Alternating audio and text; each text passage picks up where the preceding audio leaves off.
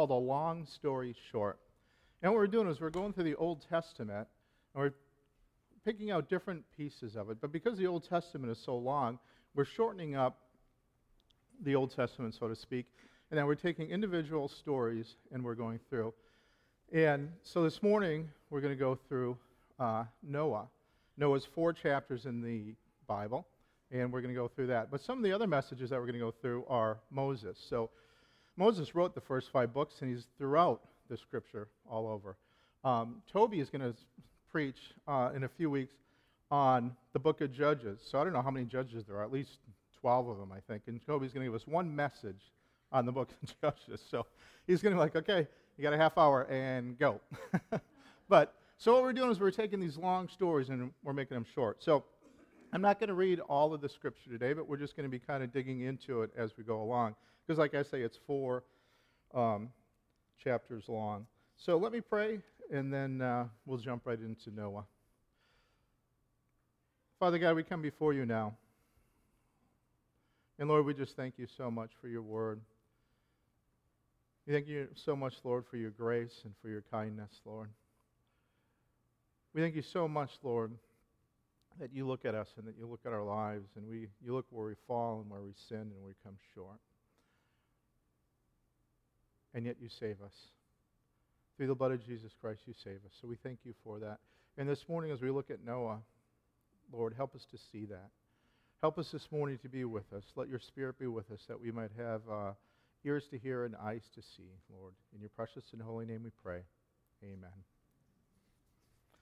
So we're going to talk about Noah, the story of Noah in three acts. So, acts number, or I mean, act number one, the story of Noah. In the beginning, God creates the heavens and the earth, and he fills the earth with plants and with animals, with fish and with birds, with Adam and with Eve. And he looks at it and he says it is very good. But it doesn't stay good. And Adam and Eve sin. And God kicks them out of the Garden of Eden. And the earth becomes cursed. Adam and Eve have two sons, Cain and Abel. Cain kills his brother. Generations pass. And things get worse. And Adam and Eve have a great, great, great, great, great grandson named Lamech. When Adam and Eve sinned, they hid from God. They were ashamed of what they did. When Cain sinned, he talked back to God. He said, I don't know where he is. He says, am I my brother's keeper? When God asks about where his brother Abel is. But at the same time, he's afraid. And he's concerned about what other people will do to him. And so he says, from your face I shall be hidden, and I shall be a fugitive and a wanderer on the earth. And whoever finds me will kill me. But listen to Adam and Eve's great, great, great, great grandson, Lamech. Listen to his attitude.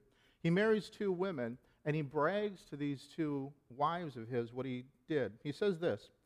He says, Ada and Zillah, hear my voice. The wives of Lamech, listen to what I say. I have killed a man for wounding me, a young man for striking me. He doesn't hide his sin. He's not ashamed of it like Adam and Eve were. He's not concerned about retribution by other people, which is what Cain was. Instead, he brags about it. He says, a young man hit me, and so I killed him. He brags about what he did. More generations pass. And things get worse, and they get worse, and they get worse, until it says that God regretted that he made man. Listen to Genesis chapter six through five. This whole story is in Genesis six through nine that we're talking about. Um, but so six verse five says this. The Lord saw that the wickedness of man was great in the earth, and that every intention of the hearts, or of the thoughts of his heart, was evil continually. The earth is filled with violence. The earth is filled with corruption. And God regrets that he made man. It says it grieves him to his heart. Can you imagine that? Every intention of men's hearts is continually evil. Every thought, every imagination is evil. And can you imagine God's heart? God is grieved over this. and God's heart breaks. He creates this world, and it is good. He creates Adam and Eve. He creates man, men and women. He puts it on them. And he says, this is very good. And now he says, I will blot out man, whom I have created from the face of the land, men and animals and creeping things and birds of the heavens, for I am sorry that I made them. And here we see, and we can compare the heart of man to the heart of God. Because the heart of man loves sin. And every thought is on sin, and every desire is for sin, and every heart is fixed on sin. When sin first came in, it brought shame, and it brought this desire to hide. But as sin becomes more and more, it loses the feeling of being ashamed. It loses that feeling of wanting no one to know at all, and it becomes something to be proud of, something to be bragged about, something to be done in the open. While man loves sin, God hates sin because he knows where sin leads. Sin leads to isolation. Sin leads to broken relationships. Sin leads to broken people. Sin leads ultimately to death. It leads to physical death, and it leads to spiritual death. Look around you today and see all the pain that sin brings. See where it is that lying leads to. See where it is where these addictions lead to. See the broken hearts, the broken lives, the broken kids that divorce brings. And God hates it. He says his heart breaks. Jesus Christ weeps. God hates sin so much that he says, I regret that I ever made man. I am sorry that I ever made them. He hates sin so much that he decides he's going to destroy the earth. This is his creation. He made it. He filled it with people. He filled it with animals. He says this is very good, and he's going to destroy it. What started out as this having water with no form is going to be covered with water and have no form. It is creation being destroyed because of sin. So as Act one is about to close, we see one more thing about God, and that is his love for righteousness. Because righteousness is the opposite of sin. Verses eight and nine say this, but Noah found favor in the eyes of the Lord. Noah was a righteous man. Noah was blameless in his generation. Noah walked with God. God loves righteousness. We have this verse. This is Hebrews one. In Hebrews, we see a picture. God the Father is talking about Jesus Christ the Son, and he says this, your throne, O God, is forever and ever. The scepter of your uprightness is the scepter of your kingdom. You have loved righteousness and hated wickedness. See, God loves righteous people. He loves those who walk with him. And in the Bible, God urges us over and over to be holy like he is holy, to walk in a manner worthy of our calling, to walk in a manner worthy of the Lord. Now, we're going to see later on that Noah wasn't saved because he was sinless and he was perfect, and that this being saved by Noah was God's grace, and it was all due to him. But for right now, at this point, what we want to understand is this. God hates wickedness, and he hates it so much that he's willing to destroy everything that he made because of it. And at the same time, God loves righteousness so much that he is willing to save mankind because of one single righteous person. And even today, even today, God's heart is still the same. He will destroy the evil person who does not repent of their sins. And he will save the righteous person who repents of their sins. As Matthew, as Matthew Henry put it, he said this, God repented that he made man, but we never find him repenting that he redeemed man. Let me say that again. God repented that he made man, but we never find him repenting that he redeemed man. And God redeems us. So, let's go on to Act two. Story of Noah, Act two. Noah builds a boat. God tells Noah that he's going to bring about this flood. He says he's going to destroy all the living things that are on the earth. And he tells Noah to make this boat. And that he is going to save Noah, his wife, his son, and his son's wife. So the ark that he's about to make is about the size of one and a half football fields long. So one and a half football fields long. It's about five hundred feet long, seventy-five feet wide, forty-five feet high. It's three stories high. Just think about how big that is. Just try to get a flavor for, you know, how big that is. And try to think about how much work it's going to take to make it. Think about the years that it's going to take to make this. They're, they're, they're building a boat the size of a football field and a half by hand. And it's known as three sons. So you got to think about what Noah's reaction was when it first happened. It's like, what? Say that again. Let me get this right. There's me, Ham, Shep. What are the other guys' names? Oh, no, Shep. He's one of the three stooges. Shem. Um, Japheth. Did I get him right? I should have written this part down. I think that's right. So forget about Shep, Mo, Curly, Larry, all those guys. They belong to a different story. Maybe Mike will tell us that one. But anyway, here we have Moses and his three sons. And Noah, thank you. Just keep shouting it out as soon as I get it right. We'll get back on course. You know, it's funny because this all started. Uh, just so, so here's the day, right? We know these days happen, stuff like this. I go to McDonald's, I get a cup of coffee. Thing's way too hot to drink. I want to drink it before I get here, so I take the lid off and I set it down there. Then I'm ready to drink my coffee, and I'm seven minutes away from the church. It takes about a half hour to get here from London area. So I put the lid, what I think is tightly on, but evidently was loosely on. So I take a big thing like this, the coffee bounces off my shirt, onto my pants, all the way over. So I call McKay, I'm like, I'm seven minutes out. You think I have time to go home and change? She says, you're a, she says, you're wearing khakis. It'll dry. No one will know. So that's kind of how it all started. I think that's how come I keep saying these things. But anyway, obviously I digress. So here's the point.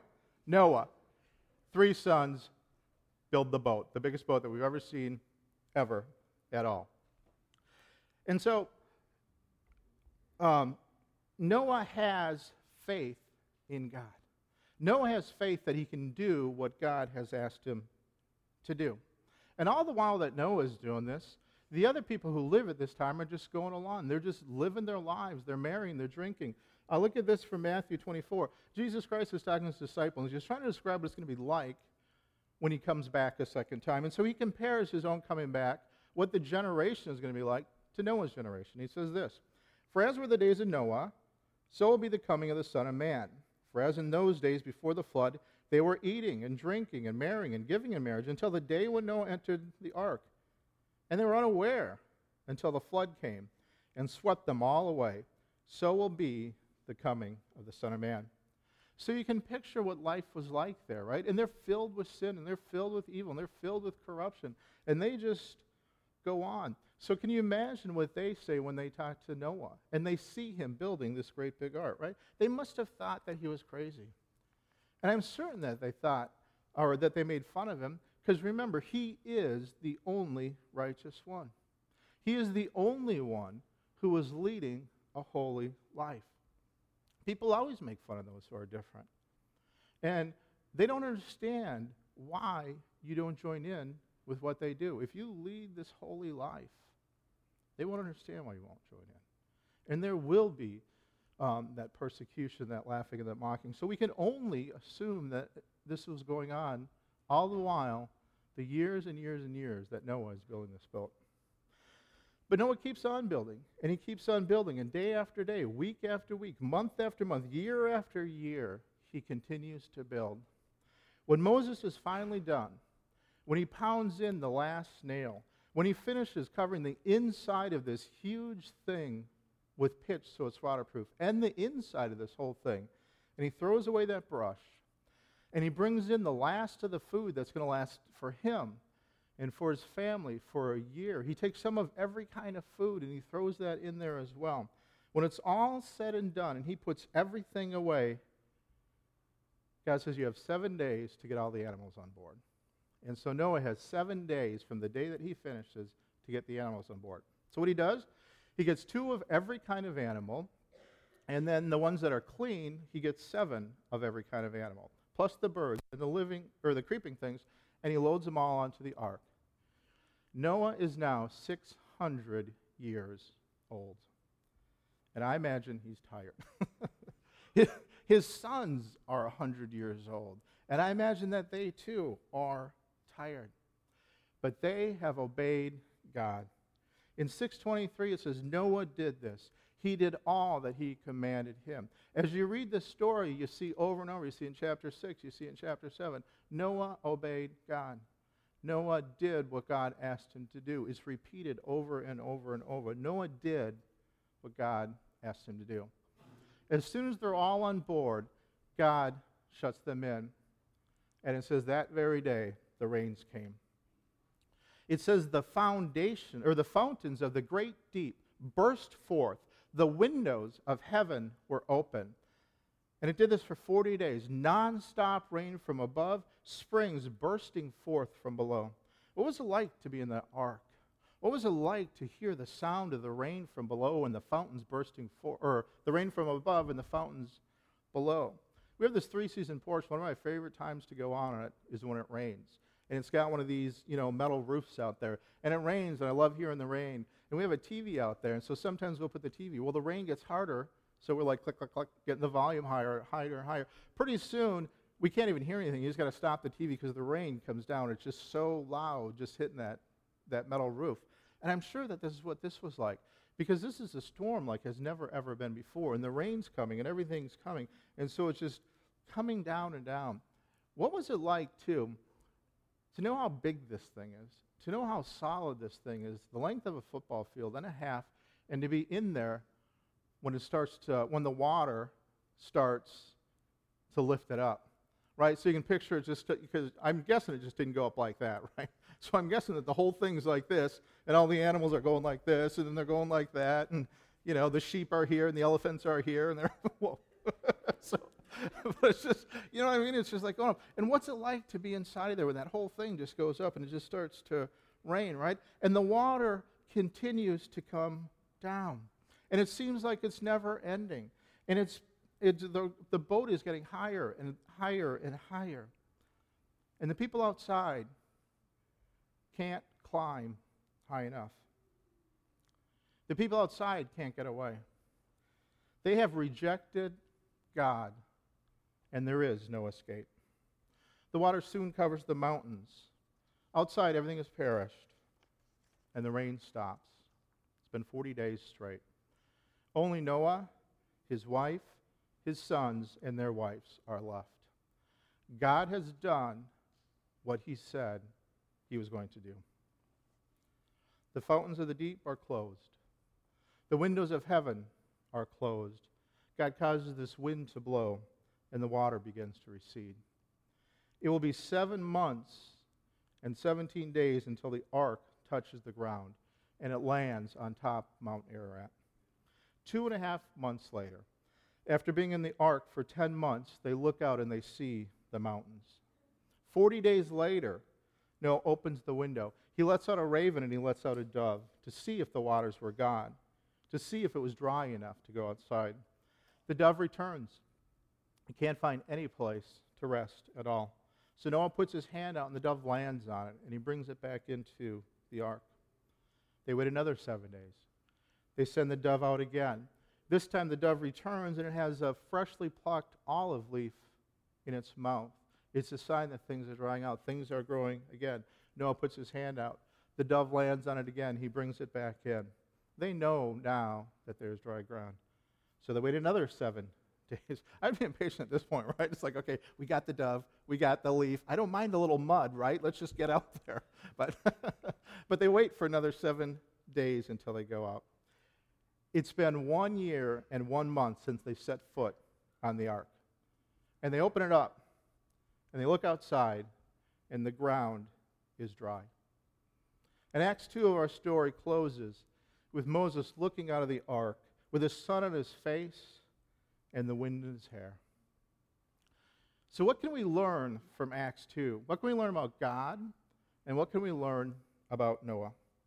About God, we can learn about his righteous judgment and his grace. And from Noah, we can learn about faith. See, God judges perfectly.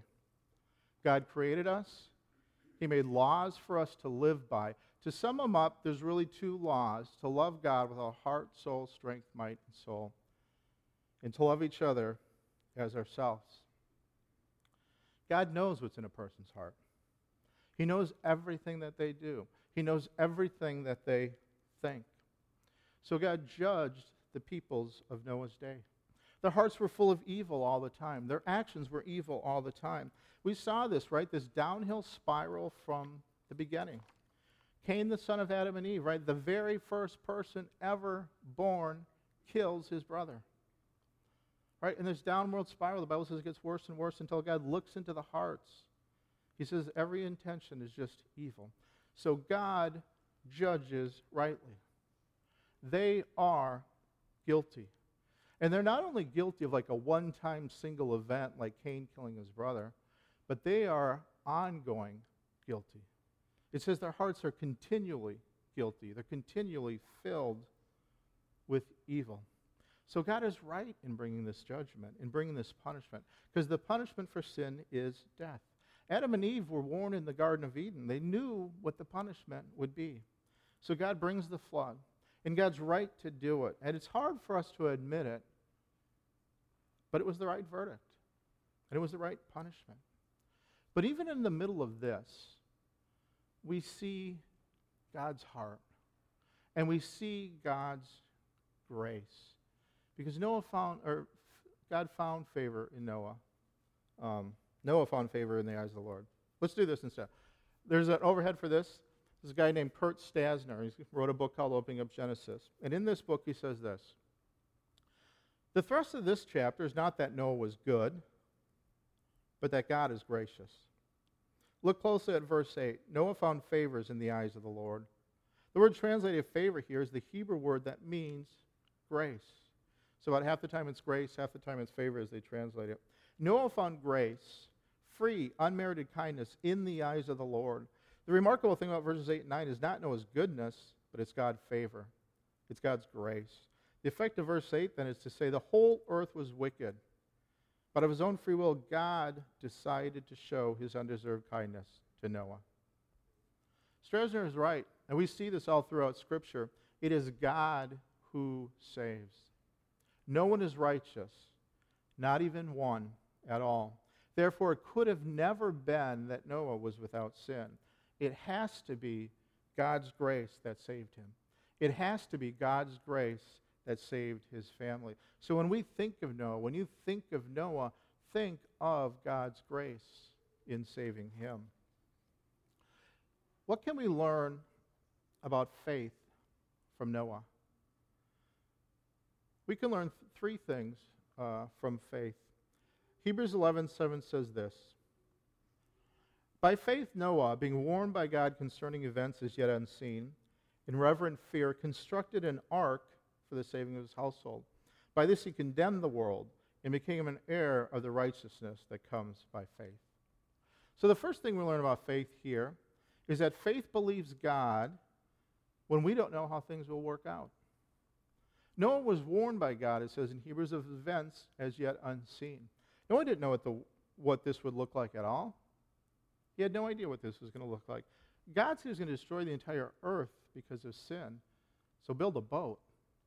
What does that look like? How can you imagine what that would look like? Noah wouldn't have the ability to imagine what that would look like. And even though he had no idea what the future looks like at all, he has faith. And he believes God. He believes what God says. And he does what God asks him to do.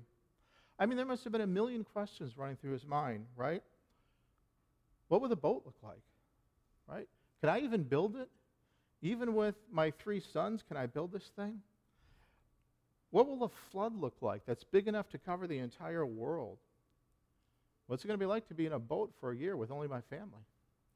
What's it going to be like to be in a boat full of animals for a year and no windows? I'm guessing that would probably be the, one of the concerns that would be going through my part anyway. And it's like, as he thinks about it, how much work is this going to entail? And should have I put the bunnies in with the lions? But these questions are running through his mind, right? What is the world going to look like when the water goes down? Where am I going to live? What's going to be like when it's just us? What's going to happen if something happens to us at all? These questions are probably endless, and there are no answers at all. And faith lives here. Faith believes God when it can't see, when it doesn't have the answers, when it doesn't know the future, when it doesn't know what's going to go on, when God says, do this. And he does it anyway without knowing what's going on. The second thing that we can learn from God, I mean from Noah about faith, is that faith obeys God. Faith obeys God. First John two, verses three and six says this, "And by this we know that we have come to know him, if we keep his commandments. Whoever says, I know him, but does not keep his commandments, is a liar. The truth is not in him. But whoever keeps his word, in him truly the love of God is perfected. And by this we know that we are in him." And listen to James. James says this, "What good is it, my brothers, if someone says he has faith, but does not have works? Can that faith save him?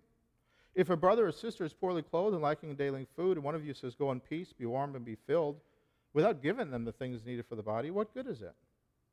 So also faith by itself, if it does not have works, is dead." Noah's faith had works. Noah obeyed God. Noah did all that he commanded, or the, that God commanded Noah to do. Noah did. And that's what faith does. Faith obeys God. And, you know, it's uh, before I get to the third thing, I just want to say this too. Th- this is just how the Holy Spirit works. And it's just an amazing thing when you see, you know, God working. And so this has to do with Melanie coming up. I was sitting over here, or standing, I guess, singing. And I felt, it's just, I had like this picture, and I had like this sensation. It was almost a physical sensation that the Holy Spirit had his hand on my shoulder, much like you would, you know, like if someone's in front of you and you just put their hand on their shoulder like this. And I could picture, I had my hand up, and I could picture like Jesus had his hand up right here. And it was right on my shoulder, and it was like a physical sensation. And so I paid attention to the words.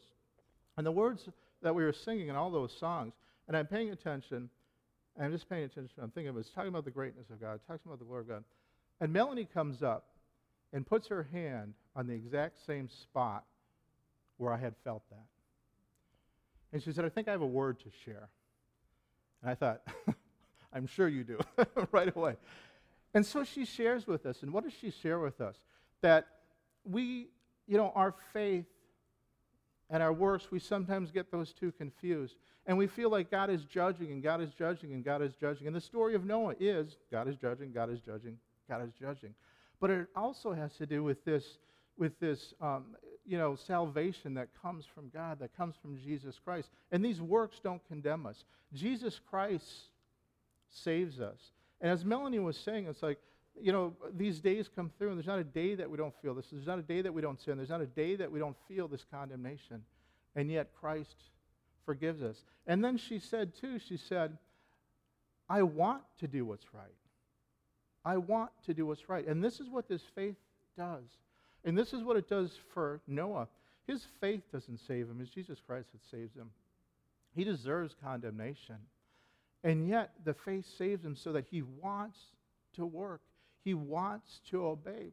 And that's why James is saying, is like, look, you're saying you have faith. Is there any works? This is how you can tell if it's true or not. And John, uh, John even says it clearer. By this we know we have come to know him if we keep his commandments. Again, keeping his commandments doesn't save us.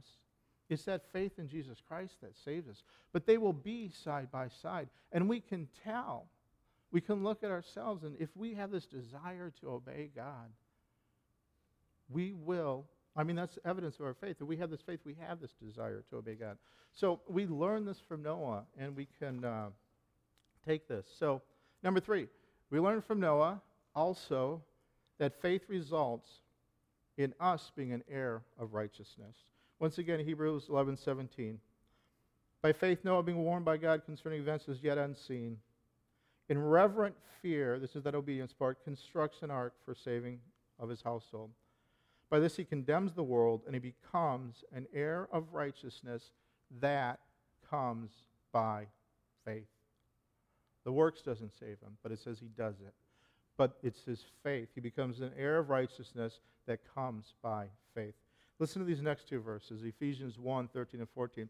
In him you also, when you heard the word of truth, the gospel of your salvation, and believed in him, were sealed with the promised Holy Spirit, who is the guarantee of our inheritance until we acquire possession of it, to the praise of his glory. Romans ten nine, if you confess with your mouth that Jesus is Lord, and you believe in your heart that God raised him from the dead, you will be saved. We can look at Noah, and we can see his faith, and we can see his reward. Noah is saved. Everyone else is outside the boat. Everyone else perishes, but Noah and his family are saved. If you confess that Jesus is your Lord, if you believe it in your heart, that God raised him from the dead, you will be saved. And that's what faith teaches us. So, the story of Noah, Acts three, God makes a covenant. Noah's family come off the ark, right? They're sitting up on top of the mountain. They come off the ark. They bring out the animals. They feel the ground. They feel the grass. They see the trees. They smell this fresh air. They're on top of this mountain. Imagine what that looks like. To look down into this valley after being in this ark, this enclosed boat for over a year. Must have been just amazing. You know, we hike up a mountain or we drive up like a scenic pass and we pull over and we look and it's just unbelievably beautiful. But we have been stuck inside of a boat full of animals for the last year. It must have just been amazing, just that, just that view that they saw. So Noah takes out some of the animals. Well, Noah takes all the animals out, and he takes some from the clean animals. And he makes this sacrifice to God. And it says that God smells this pleasing aroma. We have this, this is chapter eight, verses twenty-one and twenty-two. And God says this. God says this in his heart. He says, I will never again curse the ground because of man, for the intention of man's heart is evil from his youth. Never will I ever again strike down every living creature as I have done. While the earth remains, seed time and harvest, cold and heat, summer and winter, day and night shall not cease. And then God blesses Noah. And he says, be fruitful, multiply, fill the earth. This is the same commandment that he had given to Adam before. And God makes this covenant with Noah. And this one is fairly long, so I want to read this one out loud too as we look at this covenant. And this is uh, chapter nine, verses eight through seventeen. Then God said to Noah and to his sons with him, behold, I will establish my covenant with you and your offspring after you, and with every living creature that is with you, the birds, the livestock, and every beast of the earth with you, as many as came out of the ark. It is for every beast of the earth. I establish my covenant with you, that never again shall all flesh be cut off by the waters of the flood, and never again shall there be a flood to destroy the earth. And God said, this is the sign of the covenant that I make between me and you, and every living creature that is with you, for all future generations. I have set my bow in the cloud, and it shall be a sign of the covenant between me and the earth. When I bring clouds over the earth, and the bow is seen in the clouds, I will remember my covenant that is between me and you and every living creature of all flesh. And the waters shall never again become a flood to destroy all flesh. When the bow is in the clouds, I will see it and remember the everlasting covenant between God and every living creature of all flesh that is on the earth. God said to Noah, this is the sign of the covenant that I've established between me and all the flesh that is on the earth. God says, I will never again curse the ground because of man. I will never again flood the earth to destroy it. And the most amazing part of this whole section here is the statement that he says, for the intention of man's heart is evil from youth. God will never, God will never do this, curse the ground, flood the earth, knowing that our hearts are evil. God makes this promise fully aware of our failures and of our shortcoming. This promise is one-sided. It's not a promise that says, if you obey, you will be blessed, but if you disobey, you will be cursed. No, this says you will disobey, but I will be faithful. God says, I will put the rainbow in the sky, and every time that I see it, I will remember my promise. It's not just us who looks at the rainbow and remembers God's promise. It is God who looks at the rainbow, and it is God who remembers his promise. So you think that the story of Noah would end right there. And you think it'd be, and they lived happily ever after. But this is the Bible, and the Bible doesn't hide anything. And he wants us to know, God wants us to know through the Bible, that there will be struggles, that there will be sin that follows. Moses plants a vineyard. The grapes grow. He makes wine. He gets drunk, and he sins. Our hero, the one who found favor in God's eyes, the one who was righteous, the one who was blameless, the one who walked with God, now sins. After everything that he went through, after the whole making of the boat, after the whole putting the people on there, the whole or the animals on there, the whole year in the boat, he comes out, he plants, he drinks, gets drunk, he sins. Does God go back on his promise? After all this stuff, does God go back and destroy Noah? I mean, it would be easy, right? Just Noah and his family, and that's it. But no, God remembers. And Scripture tells us that Mo- Noah went and lived for another three hundred fifty years old. Noah died when he was nine hundred fifty years old. God looked at the rainbow, and God remembered his promise. We can assume that Noah, when he sinned, confessed his sin immediately. Look at First John one, eight, nine. It says, if we say that we have no sin, we deceive ourselves, and the truth is not in us. If we confess our sins, he is faithful and just to forgive us our sins and to cleanse us from all unrighteousness. Noah sins, right? We can assume that he confesses his sins and that God forgives him, because this is found throughout all of Scripture. And Noah is always held with the highest regard.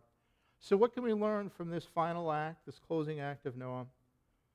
Noah shows us that we can rely on God to deliver us, both now and for eternity. God saves us for eternity. And we've already looked at this, right? This is one of the foundations of our faith. Hebrews eleven six says, without faith, it is impossible to please him. For whoever would draw near to God must believe that he exists and that he rewards those who seek him. And the ark reminds us that it is Jesus who saves. It reminds us of this gospel, right? The ark brought Noah and his family through the waters safely, while all the unrighteous perished. And it is Jesus who will bring us safely to heaven. And there is a judgment for those who don't believe, but there is deliverance for those who do believe. And one quick note on those who perished. Matthew Henry once again says this. He says, no one is ruined by the justice of God, but those who hate to be reformed by the grace of God. Let me say that again. No one, or none, none are ruined by the justice of God, but those who hate to be reformed by the grace of God. God also, we can learn through this, rescues us from trials. And God punishes the wicked. We've already seen that piece. But let's look at Second Peter verse, chapter two, verses five and nine. If he, meaning God, did not spare the ancient world, but preserved Noah, a herald of righteousness, with seven others, when he brought a flood upon the world of the ungodly, then the Lord knows how to rescue the ungodly from trials, and to keep the unrighteous under punishment until the day of judgment. God rescues you from trials. God rescues you for eternity, but not just for eternity. God rescues you right now. Again, this is found throughout Scripture. Let's just look at three quick verses. First Corinthians ten thirteen says this, no temptation has overtaken you that is not common to man. God is faithful, and he will not let you be tempted beyond your ability. But with the temptation, he will also provide the way of escape, that you may be able to endure it. Psalm twenty-seven five, for he will hide me in his shelter in the day of trouble. He will conceal me under the cover of his tent, and he will lift me high upon a rock. Second Corinthians ten, uh, one verse ten, This is Paul talking. He delivered us from such a deadly peril, and he will deliver us again. On him we have set our hope that he will deliver us again. You see, three times in one sentence, Paul says, he delivers us, he delivers us, he delivers us. He had delivered us. He will deliver us. My hope is on the fact that he will deliver, deliver us. The band can come up just as we close. When you look at yourself and your sins, because Scripture tells us that no one is righteous, not one. So in many ways, we're like those people outside the ship. So when we look at ourselves and our sins, does it grieve you like it grieves God?